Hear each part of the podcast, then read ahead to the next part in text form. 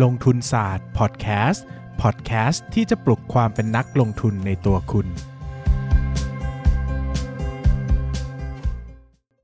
สวัสดีครับ ยินดีต้อนรับเข้าสู่รายการลงทุนศาสตร์พอดแคสต์รายการที่จะชวนทุกคนมาพัฒนาความรู้ด้านการเงินและการลงทุนไปด้วยกัน วันนี้นะครับก็มีน้องคนหนึ่งทักเข้ามาทางหลังไมค์ลงทุนศาสตร์ซึ่งแอบวงเล็บนิดนึงนะครับว่า ถามได้ทักได้นะครับ แต่ถ้าจะถามอะไรเนี่ยให้ถามมาเลย คือพิมพ์คำถามไว้เลยอย่าแบบพี่ครับแล้วหายไปคือบางทีเนี่ย ผม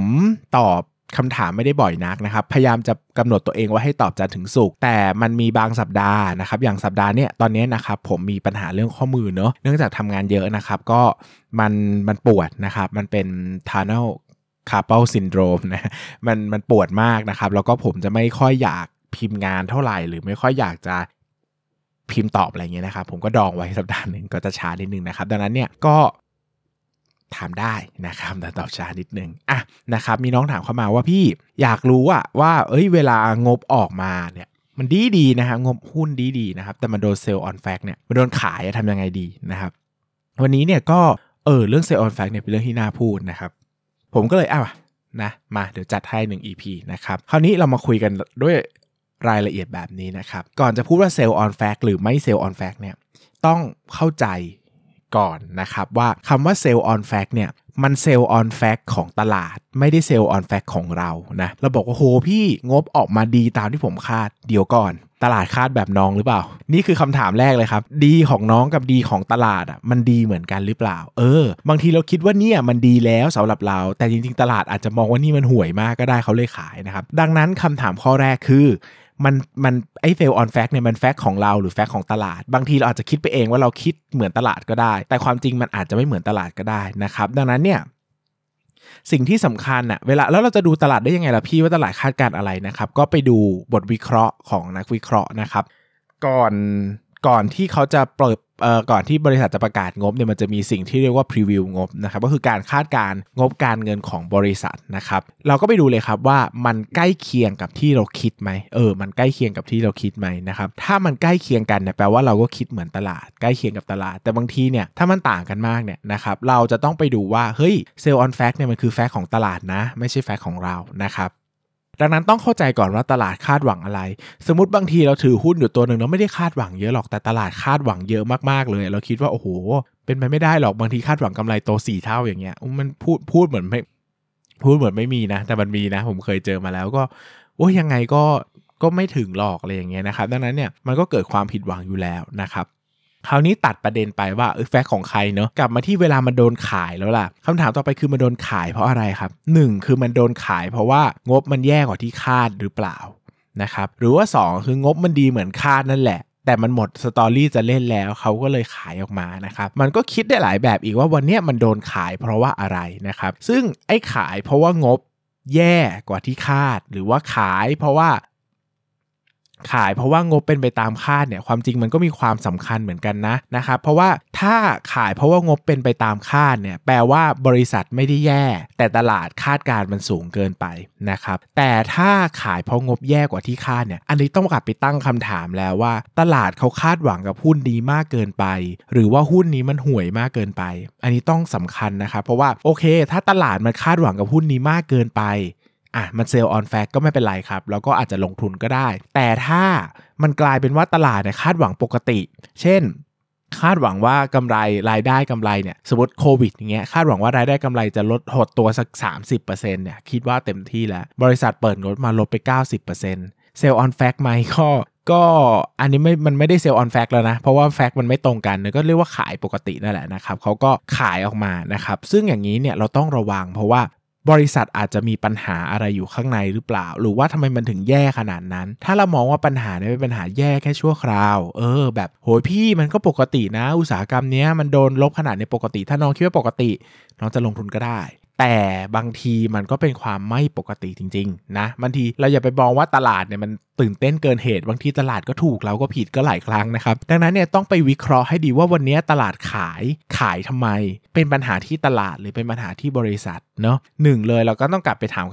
ตั้งคำถามก่อนว่าเฮ้ยบริไอ้ตลาดเนี่ยเขาคาดการไว้เท่าไหร่วะเขาคาดการงบไว้เท่าไหร่ แล้วบริษัท ประกาศออกมาเนี่ยมันน้อยกว่า หรือมันมากกว่าที่ตลาดต้องการ แล้วคำถามต่อไปคือแล้วเราจะทำยังไงต่อ บางทีเราไม่มีหุ้นเราอาจจะพิจารณาซื้อไหม ถ้าเรามีหุ้นเราจะพิจารณาขายไหม สิ่งสำคัญคืออะไรครับ สิ่งสำคัญคือการประเมินมูลค่าหุ้นอันนี้ง่ายมากคือ คิดเสมอว่าจะซื้อจะขายเนี่ยต้องประเมินมูลค่าหุ้นตลอด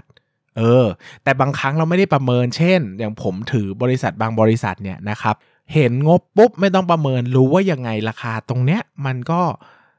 ราคาที่ถือมันแพง และไอ้ราคาตลาดมันแพงเกินไปอยู่แล้วอะเออสมมติอะงบบริษัทแบบกำไรขาดทุนแบบโอ้โห ปกติกำไรสมมติเป็นกำไรปีละพันล้าน ปรากฏเปิดมาไตรมาสนี้ขาดทุน4ี่พันล้านเงี้ยเปิดมาไตรไตรมาสแรกของโควิดอย่างเงี้ยรู้ว่าโอ้โหเจออีก 8 ไตรมาสไม่น่าไหวนะอะไรเงี้ยแบบนี้คือเรารู้ชัดเจนแล้วก็ขายแบบอาจจะไม่ได้ประเมินมูลค่าก็ได้ แต่ถ้าแบบบางทีเนี่ยตัวเลขมันแบบมันคลุมเครือว่าเอ๊ะมันจะถูกหรือมันจะแพงนะ ก็ประเมินมูลค่าสักหน่อยนะครับ สุดท้ายแล้วนะ จะบอกอย่างนี้ว่ามันจะ sell on อะไร sell on fact sell on rumor buy on fact buy on rumor buy on อะไรก็ไม่สำคัญหรอกครับ สิ่งสำคัญที่สุดมันคือการประเมินมูลค่าหุ้นของเรานั่นเองเนอะว่าราคานี้มันถูกหรือมันแพงยังไงนะ มันซื้อได้หรือซื้อไม่ได้ยังไงนะ สิ่งสำคัญกรณีเดียวที่ผมแนะนำว่าอันเนี้ยโคตรสำคัญเลย คือถ้างงบมันดีมาก แต่ราคามันลงเนี่ยให้เอะใจนิดนึง ให้ไปหาคำถามหาคำตอบนิดนึงว่าทำไมเขาถึงขายกันวะ 1. คือไปดูบทวิเคราะห์ก่อน เขามีอะไรแจ้งเตือนหรือไม่ 2. ไปอ่าน MD&A หน่อยนะครับ ถ้าอ่าน MD&A แล้วไม่เห็นคำตอบ ลองไปอ่านความเห็นประกอบงบการเงินหน่อย ความเห็นผู้สอบบัญชีหน่อย ไปอ่านหมายเหตุประกอบงบการเงินหน่อยนะครับ ในอดีตที่ผมลงทุนมามีหุ้นหนึ่งเนี่ยกำไรดีมากดีแบบดีมหาศาลนะครับ แต่ประกาศมาปุ๊บหุ้นร่วงเลยนะครับ แล้วก็หลังจากประกาศงบหุ้นร่วงมาประมาณ 30%อย่างต่อเนื่องนะครับ สิ่งที่เกิดขึ้นก็คือบริษัทมีความไม่โปร่งใสในงบการเงิน งบดีมากครับ แต่งบไม่โปร่งใส ผู้เห็น ผู้รู้ผู้ตื่นผู้เบิกบาน ในที่นี้ก็คือกองทุนรวมก็เทขายออกมาก่อนนะครับ แต่เขายังไม่รีบบอกเนี่ยเราก็เขาจะโกรธเราไหมนะ แต่เราต้องเข้าใจว่ามันคือ money game อะเข้าใจไหมอะถ้ากองทุนรวมจะเทขายอยู่ใช่ไหมแล้วให้บทวิเคราะห์มานั่งเชียร์ขายเชียร์ขายเนี่ยกองทุนรวมก็อาจจะเอ๊นักวิเคราะห์ ทำไมไม่ช่วยกันเลยนะ อยู่โบรกเกอร์เดียวกันเขาอาจจะเงียบๆไปก่อนนะครับจนพอถึงจุดที่มันเต็มอิ่มแล้วเนี่ยเขาปล่อยของหมดแล้วเนี่ยเขาก็อาจจะค่อยออกมาบอกก็ได้นะครับซึ่งจริง ๆ แล้วเนี่ยโบรกเกอร์กับกองทุนเนี่ยเขาทำงานเป็นอิสระต่อกันเนอะเพราะว่าอันนึงเป็นบลนนะครับคือบริษัทหลักทรัพย์กับ บริษัทจัดการกองทุนรวมเนี่ยเขาแยกกันนะเขาเป็นอิสระต่อกัน แต่บางทีอะมันก็ต้องคิดในเงือเชิงมันนี่เกมบ้างนะครับ ว่าเราก็อย่าแบบใส่ซื้อต่อชีวิตมากขนาดนั้น ก็อาจจะต้องเอะใจนิดนึงว่าเอ๊ะมันมี hidden agenda อะไรหรือเปล่านะ อะไรอย่างเงี้ยเออนะแล้วบางทีเราก็อย่าแบบ ผมก็ไม่รู้จริงป่ะนะ อันนี้ก็เป็นเรื่องของจินตนาการส่วนบุคคลนะครับ ดังนั้นเนี่ยก็อาจจะต้องระมัดระวังนิดหนึ่งนะครับ ระมัดระวังนิดหนึ่งแล้วก็ไปดูหน่อยบางที งบดีมากเลยแต่ทำไมเขาขายกันนะ อ๋อ แบบงบมันมีไส้นี่หว่า จริงๆขาดทุนเละเทะแต่มีกำไรค่าเงินมหาศาลจากไหนก็ไม่รู้อะไรเงี้ย หรือว่ากำไรพิเศษมาจากไหนก็ไม่รู้อะไรเงี้ย เออบางทีมันก็เป็นเรื่องที่ต้องระมัดระวังนะครับ ดังนั้นเนี่ยโดยทั่วไปแล้วถ้างบออกสิ่งสำคัญที่สุด ไม่ว่าเขาจะซื้อจะขายกันเราประเมินมูลค่าก่อน แต่ถ้ามันดูร่วงผิดปกกติ ดูหน้าแบบสงสัยผิดปกติ ผมแนะนำว่าลองแกะงบให้ละเอียด แกะ MD&A ให้ละเอียด หรือเข้าไปอ่านที่ต่างๆ ที่เขามีการ sharing กันเช่นเพจ Facebook ต่างๆ ที่พูดถึงหุ้นนี้นะครับหรือไทย VI อย่างเงี้ยที่เขาพูดถึงหุ้นรายตัวกัน ลองเข้าไปอ่านซิว่ามันมีอะไรอยู่ข้างในบ้าง มันอาจจะมีเรื่องวาวซ่าที่เรายังไม่รู้ก็ได้ อาจจะเกิดแบบ fraud ครั้งยิ่งใหญ่โดยที่เราก็โหงบดีขนาดนี้ทำไมราคาหุ้นลง PE ต่ำจังนะครับวิธีเข้าไปซื้อก็โดนร่างแหไปด้วยนะครับดังนั้นเนี่ยก็ sell on fact sell on fact ออกเสียงภาษาอังกฤษได้ห่วยมากนะครับจะ sell on fact sell on rumor เลยนะครับ ก็ไม่ได้สำคัญมากนักนะครับ สิ่งที่สำคัญกว่าคือเราจะรับมือกับมันยังไงนะครับก็ผมฝากเตือนไว้ 2 เรื่องนะครับหคือเรื่องการประเมินมูลค่าหุ้นนะครับแล้ว 2 ก็คือเรื่องของการตรวจสอบความโปร่งใสของบริษัทนะครับ น่าจะครบถ้วนกระบวนความเนอะสำหรับวันนี้ก็ขอบคุณทุกคนมากนะครับแล้วก็อย่าลืมนะก่อนจะซื้อจะถือจะขายหุ้นอะไรเนี่ยประเมินมูลค่าสักนิดหนึ่งนะครับมันจะได้มีหลักยึดอะไรบางอย่างที่ทำให้เราเนี่ยสามารถเข้าใจได้ว่าเรากำลังทำอะไรอยู่นะครับสำหรับวันนี้ก็ขอบคุณทุกคนมากครับ แล้วก็ใครอยากจะขอ อะไร เช่น อยากจะให้จัดพอดแคสต์เรื่องอะไรนะครับ ก็มาเม้นไว้ในลงทุนศาสตร์พอดแคสต์ใน YouTube ก็ได้นะครับ มันจะอ่านง่ายสุด หรือไม่ก็เข้าไปเม้นในกลุ่มลงทุนศาสตร์พอดแคสต์ที่อยู่ในเป็นกลุ่มใน Facebook ก็ได้นะครับอ่าเราก็จะเลือกหัวข้อที่น่าสนใจมาจัดให้สำหรับวันนี้ขอบคุณทุกคนมากครับ สวัสดีครับ อย่าลืมกดติดตามลงทุนศาสตร์ในช่องทางพอดแคสต์เพลเยอร์ที่คุณใช้ แล้วกลับมาปลุกความเป็นนักลงทุนกันใหม่ใน ลงทุนศาสตร์พอดแคสต์